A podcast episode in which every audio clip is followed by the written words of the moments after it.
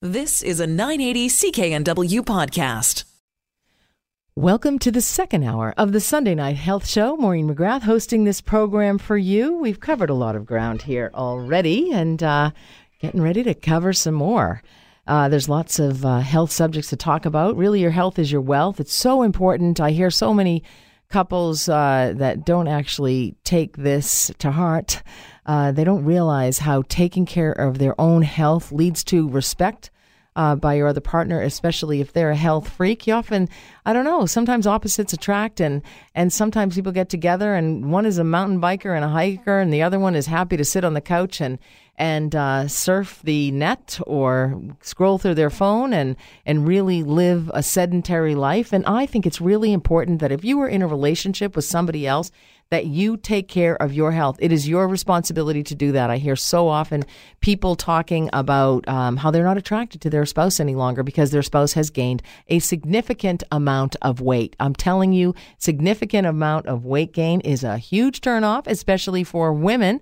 Uh, guys don't seem to be that bothered by it, but they may be bothered equally by the fact that their uh, female partner or even male partner is not that active, doesn't take care of themselves, drinks a little bit too much much, is addicted to chewing tobacco, or is addicted to alcohol or marijuana, uh, or has anxiety, or actually, you know, doesn't take uh, takes the easy way out, doesn't take, you know, some sometimes some of these things you know, it takes a little bit of, of work and energy and time and research to get over your childhood, for example. Come to accept what was, was, um, you know, to get into a place of reality and and actually deal with the issues you know from a rational mind and not making excuses for for your past. I mean certainly by um, you know by any measure uh, any sexual abuse or sexual trauma is certainly traumatic and will have an impact on one's emotional health and intimate health as well. And that is a serious issue and and there is help available although i hear from from people that um, you know, they're waiting six to eight weeks for help with sexual abuse. It takes a person a long time to actually get the courage and the confidence to, to, you know, try and seek help because there's so much shame associated with that and so much stigma. And unfortunately, we don't have easy access to this type of help. It's not easy. It's a process. It's often a lifelong process. But your health is so important and um, so in this hour, we're going to continue to focus on health here on the Sunday Night Health Show. But of course, I do uncover what lies beneath the covers.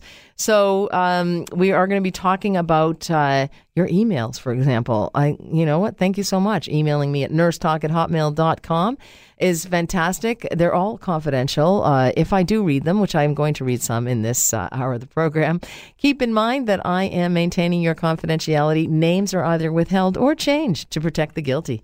Um, no, so I'm I really kind of change it without changing the sentiment of the email because I would never want somebody to think that I was reading their email online and that somebody could actually find out who they were. But I am going to read some of your emails and, and maintain that sentiment and, and in an effort to help other people. And that's why I really appreciate your emails coming in because if somebody, one of the most common questions I hear is, have you ever seen this before? Have you ever heard of this before? And it's just like, well, 14 million people have watched my TEDx talk. So I think a few other people have problems with loneliness and cheating and shame and, and sexless marriage and low sexual desire and vaginal health issues issues and penis problems. And uh, we're going to be talking about penis problems, and um, and we're paving the way for new treatments in the future. I've saved this segment for this time, but the first penis transplant has happened at Johns Hopkins, and I'm going to be telling you a little bit about that. Also, um, you know, we want a quick fix in this world. Everything's fast, everything's fast paced. It's coming at us like nobody's business.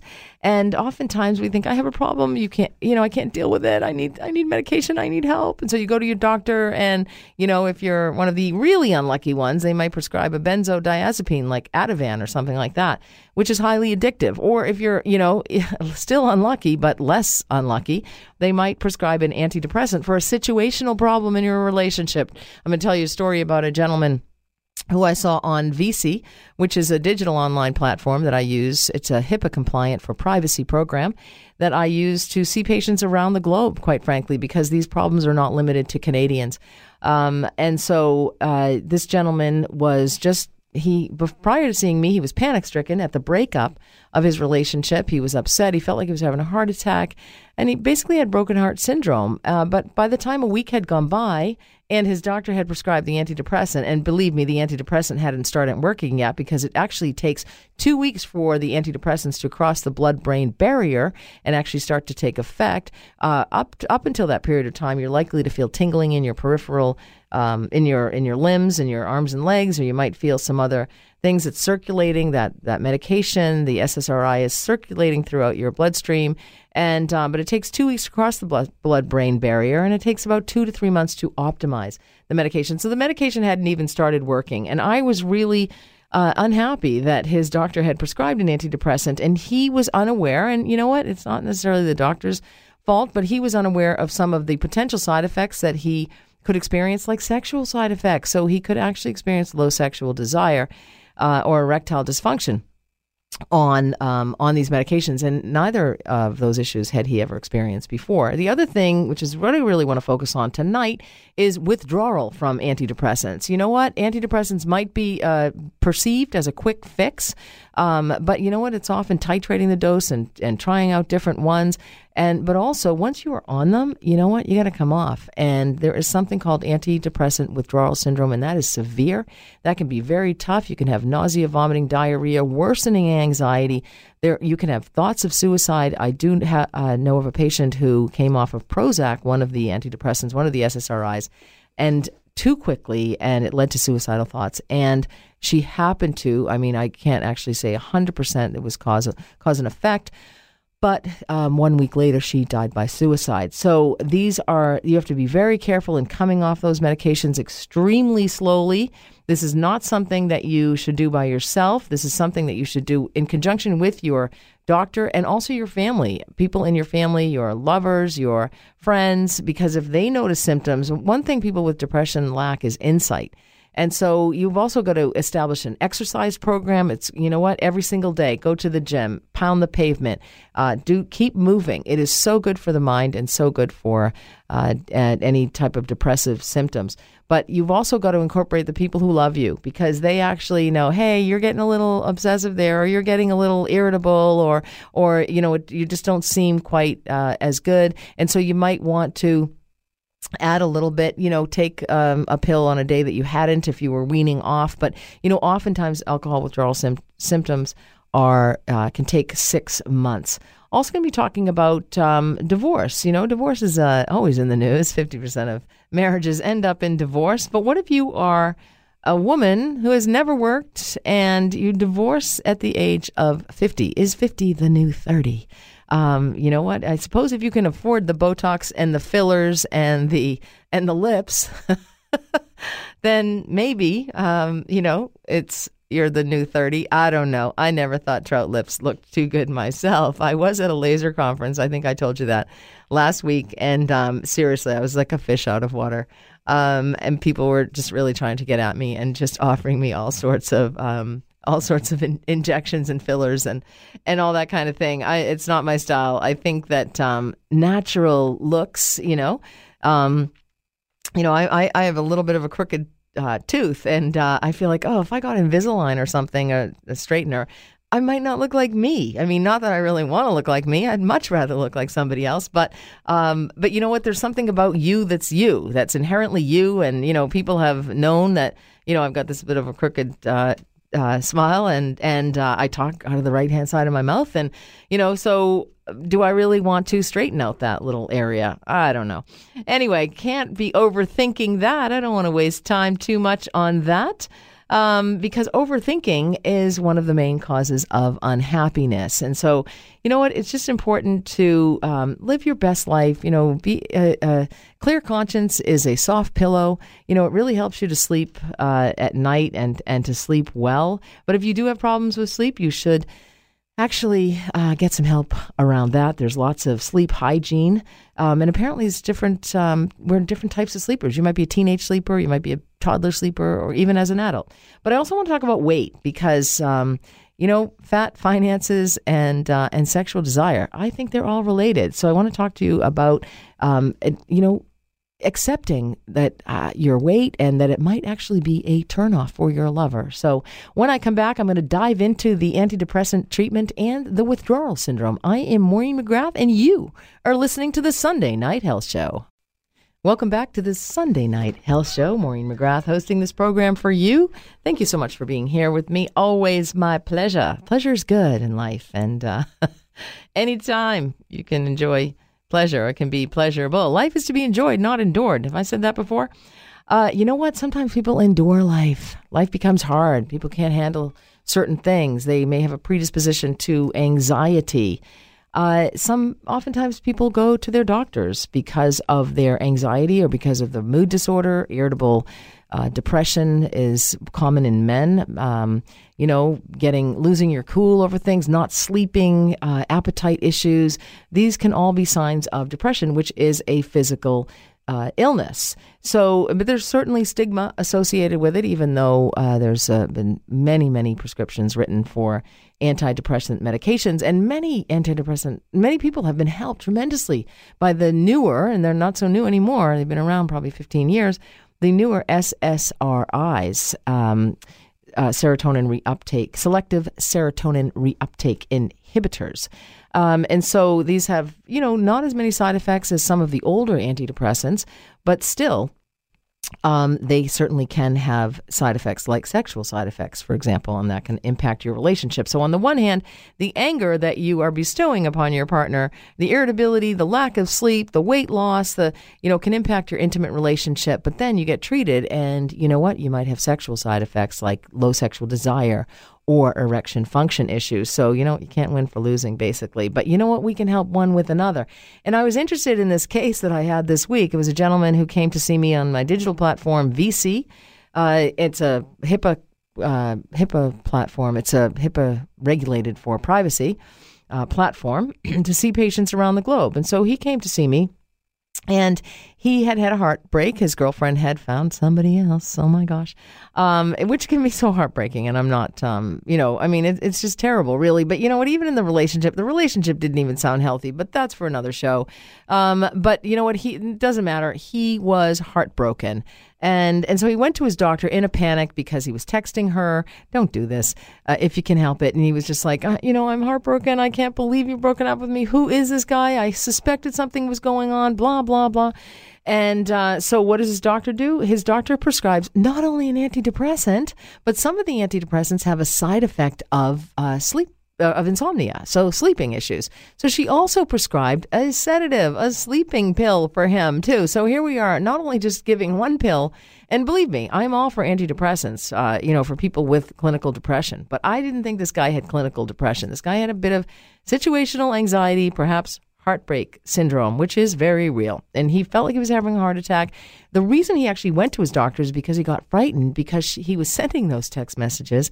And she actually texted back and said, If you text me again, I'm going to get a restraining order on you. So, you know what? Pretty easy to get a restraining order. Uh, especially these days. And, you know, you don't want that. And the guy didn't want that to affect his career. And so he panicked, went to the doctor. The doctor gave him a pill antidepressant. And so by the time he came to see me, which is like a week later, he'd been on the antidepressants for a week, which it's not enough time to actually start working. And so if you're going to come off antidepressants, I mean, you've really got to talk to your doctor about this. But I just think that, you know, and, in GP offices today, there's not enough time to give all of the information and the important information. And I think one of the most important pieces of information around antidepressant medications is the sexual side effects. I'm going to slow her down because I feel like I'm talking too fast. But, um, and I apologize for that. But the other one is antidepressant withdrawal syndrome. So often people are prescribed an antidepressant to help boost their mood or ease the anxiety. But as soon as you feel better, you might assume that you no longer need to take that medication. So you stop taking it. And what happens? You may experience flu like symptoms or feel like you have the stomach bug, or maybe you find it hard to think and you might be having disturbing thoughts as well. So you might likely be having discontinuation symptoms. And I think people need to know that prior to taking the prescription or they at least need to talk to their doctor about okay what is this going to do for me? What is this going to do to me? And when i want to come off this do i need to stay on this for a long time? A lot of people are on these medications 5 10 15 20 years and it's going to take longer for you to come off. But you know what? These should be short-term medications and they should be in conjunction with talk therapy and walk therapy because 30 minutes of walking a day is as good for any depression as mild to moderate now, I didn't think this guy had met the criteria for uh, major clinical depression because you know what? He had a situation here. Uh, otherwise, the week before, when he didn't know his girlfriend was sleeping with somebody else, he didn't have any anxiety or depression. And so this was situational, but you know, oftentimes doctors want to do something and they want to help. When antidepressants that affect the brain chemical serotonin are suddenly stopped, the body may respond with physical and emotional symptoms. And this is caused by the sudden absence of increased serotonin levels that occur while you are taking the antidepressant. So that's how the antidepressant works. It boosts your serotonin levels. So these symptoms aren't technically the same as physical withdrawal from a drug, like physical withdrawal from heroin or something. This is a physiological withdrawal. And um, well, the, the that is a physiological withdrawal, and that it happens when someone is taking a drug that can be addictive. Antidepressants are not addictive. So when somebody's taking heroin, that is a physiological withdrawal, leads to drug seeking and craving. And you know what? People think, how can they? They've lost everything. How can they still want the drug? But they still do because it's addiction.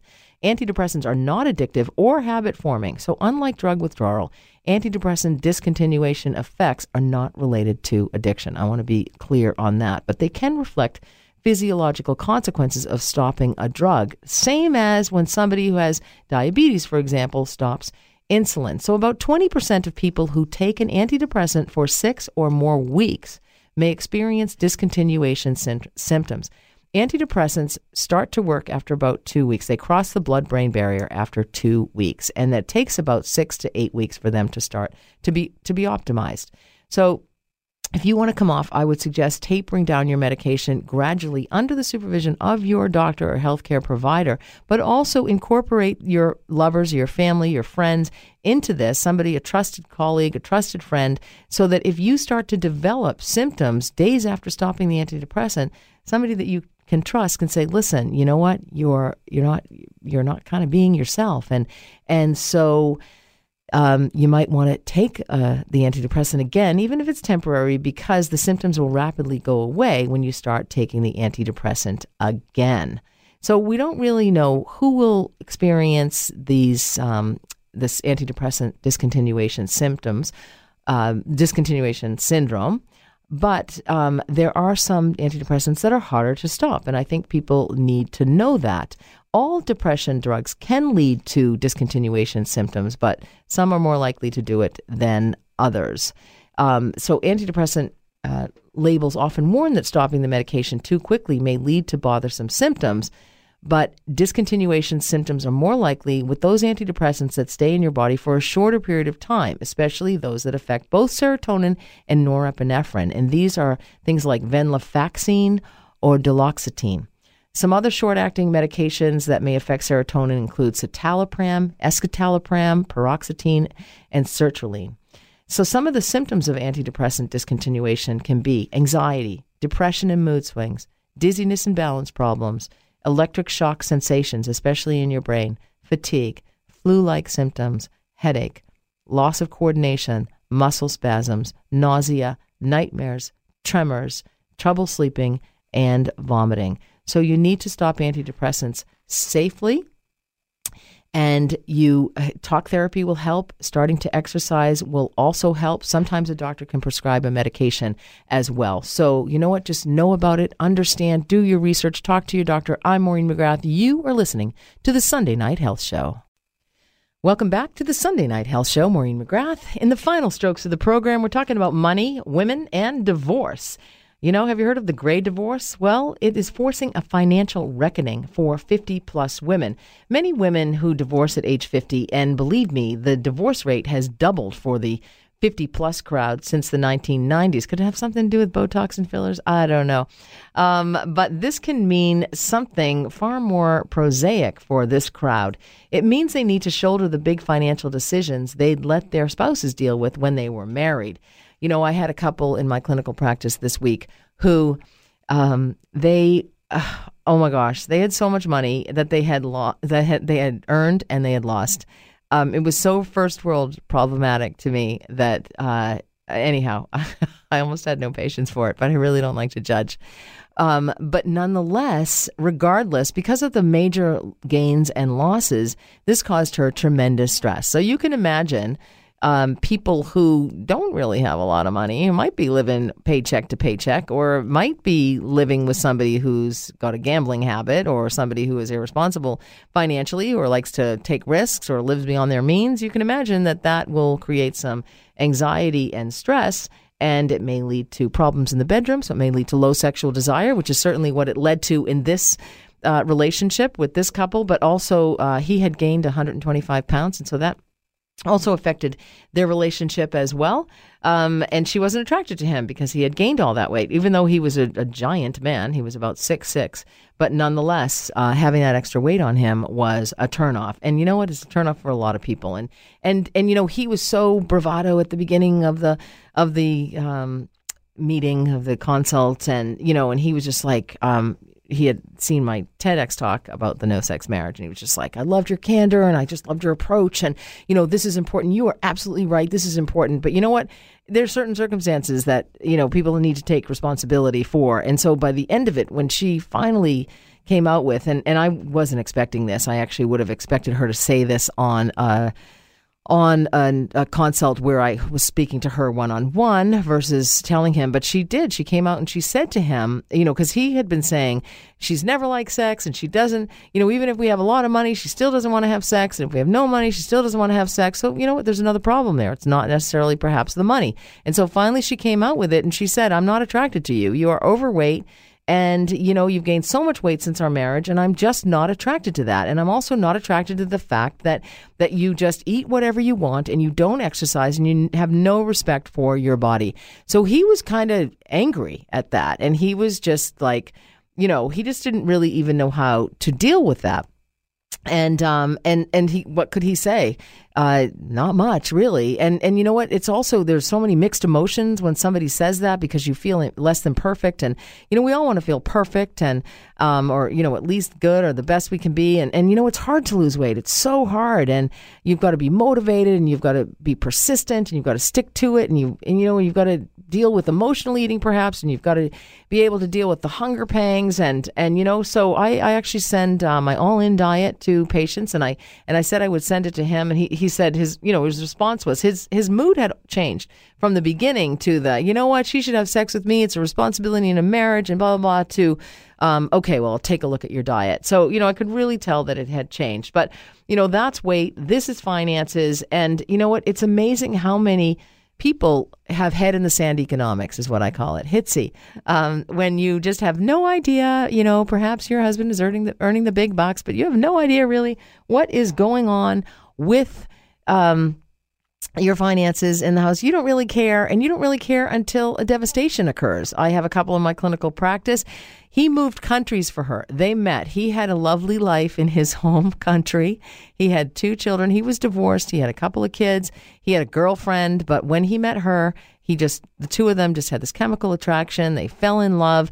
Uh, he moved from his country to this country. He could not get a job. He cannot get a job here. That has led to depression. It has. She had some issues at work. She then um, uh, she then had lawsuits. These, these issues at work led to lawsuits. She was falsely accused of something. She became very stressed, very depressed. She started gambling away uh, the money, any money that they had. He had a, had a three hundred thousand dollar uh, a year job when he came to this country. He couldn't get any job. He's now an Uber driver. Um, but and that took a while. But he's also now suffering with depression. They are in a sexless marriage. Finances have been a huge issue for this relationship. And, you know, they've been together like four or five years and they're staying together. He says he's still crazy about her. He just lacks sexual desire. She's suffering. Um, and so you can see how finances um, plays a major role. They have significant debt, and you know they're just trying to start over again. So. Finances are really important. You've got to pay attention to them every single day. A majority of married women, 56% in fact, still leave major investing and financial planning decisions to their spouse, according to a report, Own Your Worth, released by UBS Global Wealth Management. And it's not just older women that are slipping into more traditional gender roles of their parents before them, but about 61% of millennial women said said they leave investment decisions to their husbands. That compares with 54% for baby boomer, women. You know what? Men are a little bit less risk averse than um, women are. And so, you know, if you've got to understand the risk that each of you will take, and the you know what you're comfortable with and how much you're comfortable losing should investments um, you know go go sour. UBS surveyed more than 600 women who have either been divorced or widowed within the last five years, along with 1,500 couples, and respondents have had to at least to have to have respondents had to have at least a quarter of a million in investable assets. The difference is stark in the attitudes towards making major financial decisions between married women and women who, di- who were divorced or widowed. 59% of widows and divorcees regret not taking part in long term financial planning when they were a couple. 85% of married women who weren't active in making long term financial decisions said their spouse knows more about financial issues than they do. 80% of women said they were content with how financial responsibilities were split in their marriage. One of the most attractive things about women for guys is that if they can balance a checkbook. So, if they can take care of the finances, you got to know how much is in your bank account, every single bank account you have. you've got to know how your money's laundered. No, you've got to know uh, what your investments are, how much they're making, what the fees are, what, you know, is it worth it? You've got to put, you know, a rule I've lived by is put away 14% of every dollar that comes into your house. Then you have a savings, and if you need to tap into it, you've got somewhere to go for it.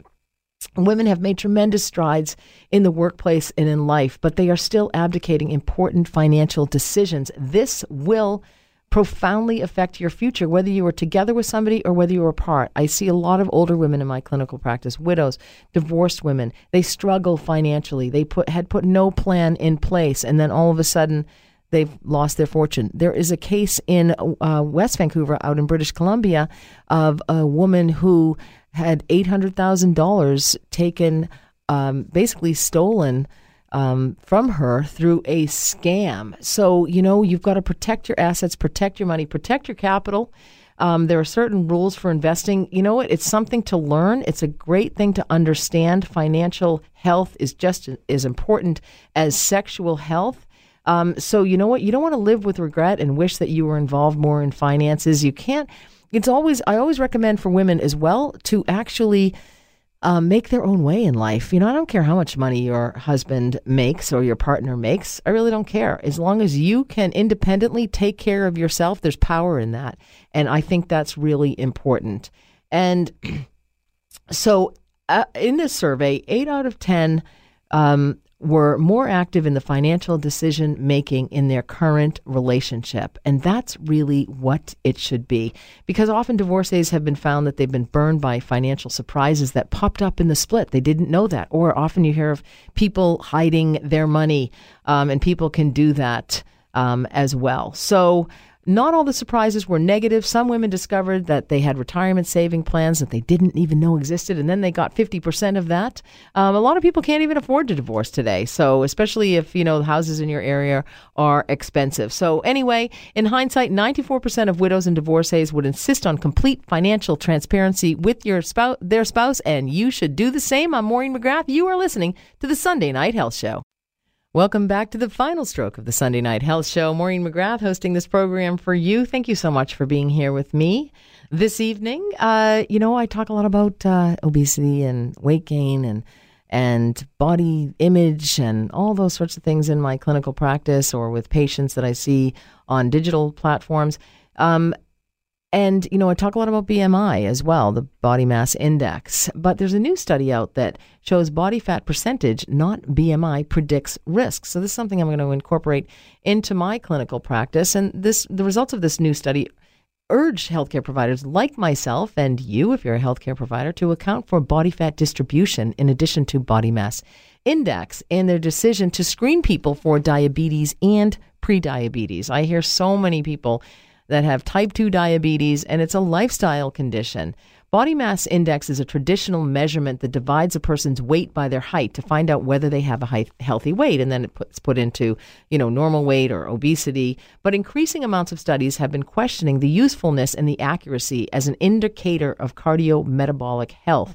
It's actually the distribution of fat rather than the total amount these studies suggest that may give us more clues about the risk of conditions like insulin resistance, hypertension or high blood pressure, cardiovascular disease, and even cancer. So, a recent study drew attention to the overfat pandemic that is spreading across the U.S. And the researchers use the term overfat to describe the accumulation of fat around certain parts of the body. Guess which ones? Which the scientists point out is not accounted for by BMI. So, in, so a low BMI might be be misleading, for example, because belly fat is particularly harmful. So take a look at your navel right now. Look down, navel gazing for everybody. And what is your abdominal, you know, are you uncomfortable around that area? A lot of women don't like their stomachs touched. They feel like if their um, stomach is overweight, it, that they're less uh, sensual, they're less sexual, they, it leads to low sexual desire. And this belly fat is particularly harmful with some studies showing that can showing that it can ri- raise their risk of diabetes and heart disease, while others reveal the mechanisms behind the association. So, a new study, which has been published in the journal BMJ Open, adds to the growing body of research as researchers from University of Florida uh, in Gaines, at Gainesville discovered that people with a normal BMI but high body fat are more prone to prediabetes or diabetes. So that's why it's not okay just to do the BMI. Uh, eh, but I also do. I've also measured abdominal girth as well, and I measure thigh uh, girth, uh, and um, you can see there's a glass door in my office, so people can see. And um, anyway, so they see me measuring up all these people, getting them on the scale, taking their blood pressure.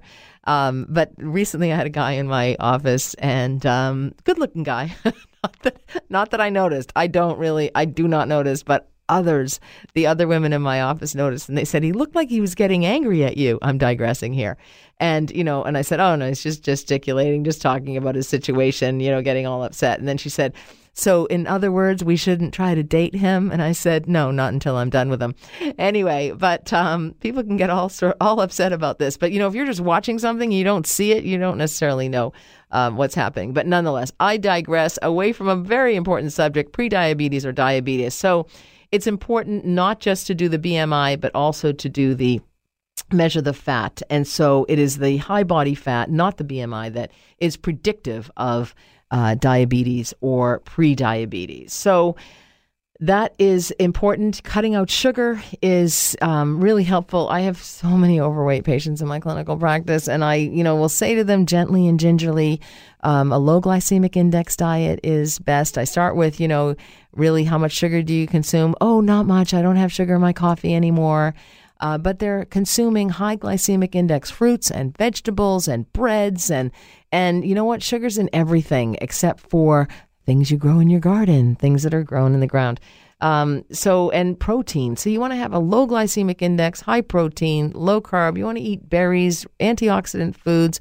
Um, you know so those foods that are rich in antioxidants you know you want to live healthy your, it'll affect your mobility. It will affect your sexual desire. It'll affect your attractiveness. It'll affect your ability to meet somebody else. I don't mean to be an obesity snob, and it's not that. It's really a health issue and one in which we all need to pay a little bit more attention to.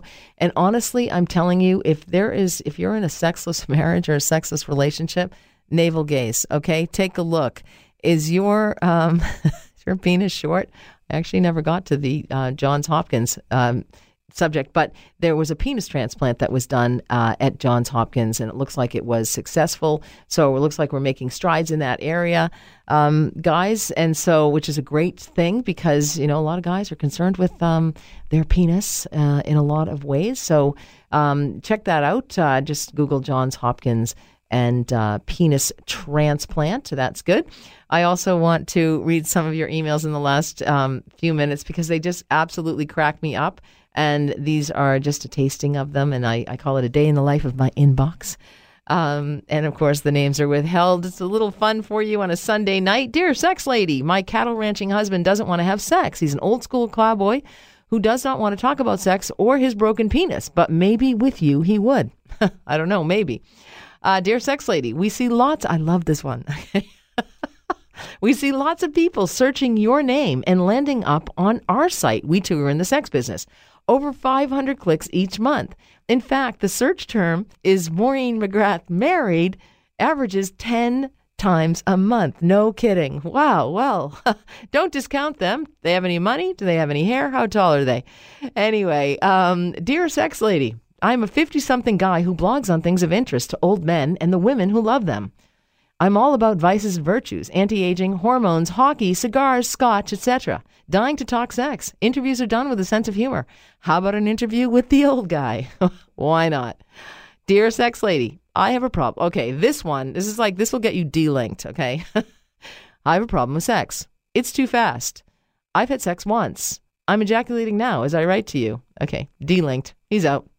Dear sex lady, just saw your TEDx talk on sexless marriage. Two minutes of sex, then nothing for months, plunges me into despair. Men want the world to think it's women who don't put out in marriage. Sales of Viagra prove it's the men who can't perform. Is that right, guys? Dear sex lady, this was good. No one has ever suggested this, but this one person who admits to drinking. Dear sex lady, has anyone ever told you you look like Ivanka Trump? I've been drinking. Truth. What's that sex toy, the womanizer, all about anyway? Well, the womanizer is a clitoral suckling device. It is fantastic. Uh, it's for anyone who wants to have better orgasms, more orgasms, multiple orgasms, any orgasms. Anyway, you can go to my website, backtothebedroom.ca, where you can find lots of information on that. You can always email me at sextalk. No, sorry, nurse talk.